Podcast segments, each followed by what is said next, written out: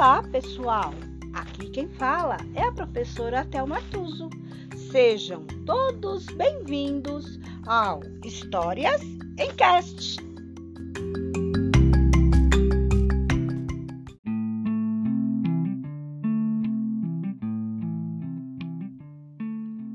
História de hoje: A Pequena Sereia. Autor Hans Christian Andersen. A lenda que muitos quilômetros abaixo do nível do mar existia um reino encantado de sereias e deuses. Era uma grande cidade onde as famílias viviam a vida inteira sem nunca subirem à superfície. Evitavam o contato com os humanos, pois poderiam ser caçados por eles. Nessas terras submersas vivia a pequena sereia, uma moça bonita e curiosa que não se conformava em não poder conhecer o mundo dos humanos. Ela, mais do que qualquer outro morador das águas, era proibida de se aventurar lá em cima. Afinal, era filha do rei Triton e precisava dar o exemplo. Mas a pequena sereia, de vez em quando, Subia escondida até as rochas perto de uma cachoeira para admirar as flores e ouvir o ruído das águas batendo nas pedras. Ali cantava lindamente com sua voz suave e doce. Seu sonho era conhecer os humanos, conversar com eles, ver de perto como viviam em suas cidades. Uma vez avistou uma mulher vestido longo deslumbrante e desejou poder vestir logo assim também. Por isso, sempre que achava algum objeto perdido lá em cima, pegava-o como souvenir para enfeitar o seu quarto. Em uma dessas escapadas para ver a superfície, a pequena sereia resolveu ver o movimento numa praia subiu a certa distância do litoral, mas ao notar pessoas lá, aproximou-se com cuidado. Viu um grande navio ancorado ao cais e, sentado à beira do mar, estava um jovem e belo capitão da marinha. Ela se apaixonou na mesma hora e cantou uma linda música de sereia de tanta felicidade. O capitão, ouvindo aquele som suave e doce, buscou no horizonte o local de onde vinha e, deparando-se com a pequena sereia, apaixonou-se por ela também. Mas o rei dos mares tinha seguido a filha até a costa. Queria descobrir o que ela fazia em seu tempo livre e por que sumia de vez em quando. Agora sabia do grande interesse dela pela vida dos humanos e já imaginava o sentimento que brotava ali em seu coração de sereia.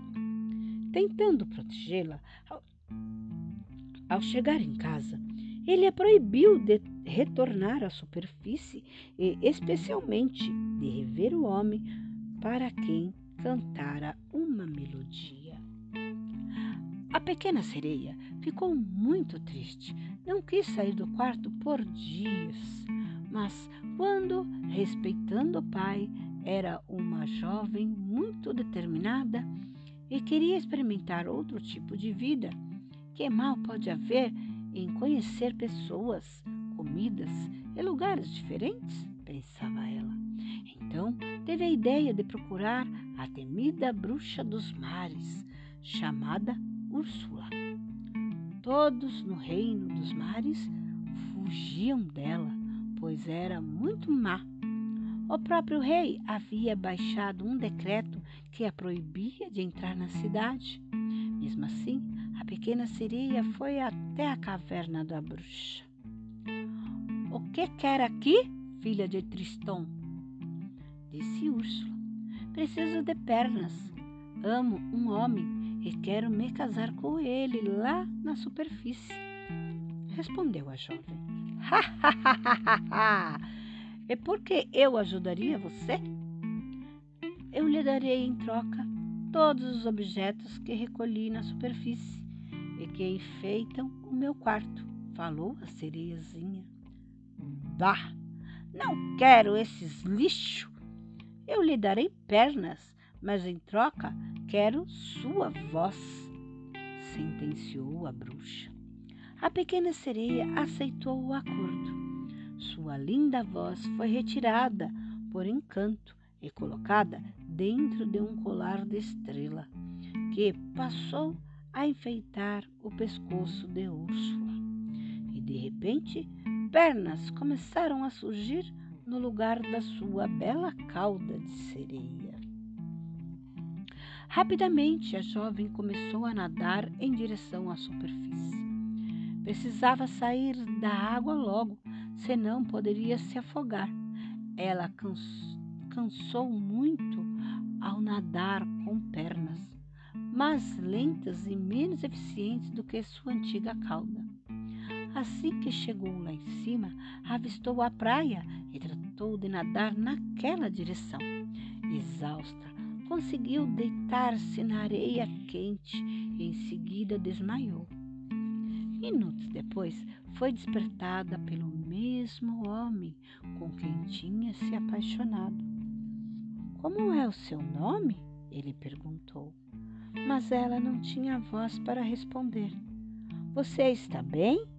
A pequena sereia assinou que sim. Vou levá-la para minha casa, onde receberá cuidados, disse o homem. A jovem, mesmo fraca e sem voz, estava muito feliz.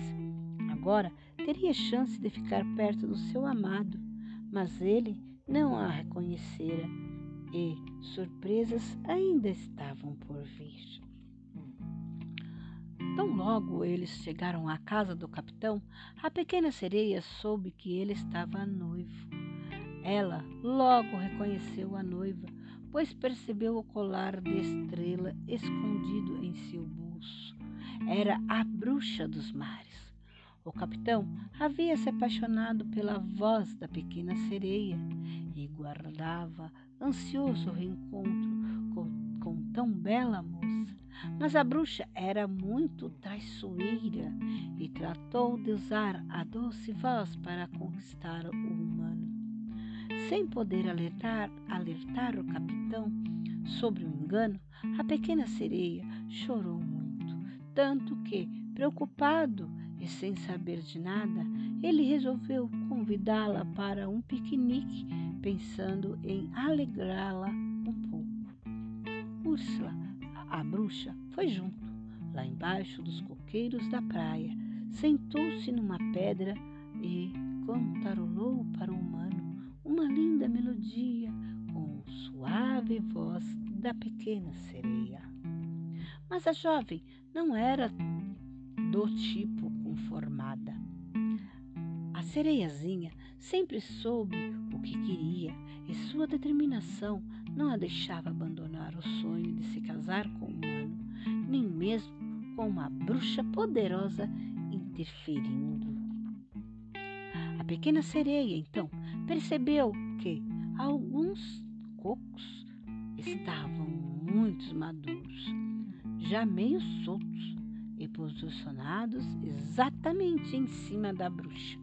Então a jovem se lembrou, se levantou, procurou uma pedra e lançou com toda a sua força direto naqueles cocos. Eles caíram sobre Úrsula, enquanto ela cantava, mesmo escondido num bolso do vestido, o colar de estrela se quebrou e o feitiço foi desfeito. A bruxa ainda estava meio tonta quando ouviu a pequena sereia dizer ao capitão: Eu sou a princesa do reino dos mares que se transformou em humana por amor a você. Eu sou a dona da voz. Essa aí é, na verdade, a bruxa dos mares tentando enganá-lo e me magoar ao mesmo tempo. O capitão ficou surpreso mas reconheceu mais uma vez a voz por quem se apaixonara. Ele expulsou a bruxa, mandou que nunca mais aparecesse na superfície. Ela voltou à sua forma natural e mergulhou no mar, rumo às profundezas. A pequena sereia e o capitão se casaram com as bênçãos do Rei dos Mares e foram felizes para sempre.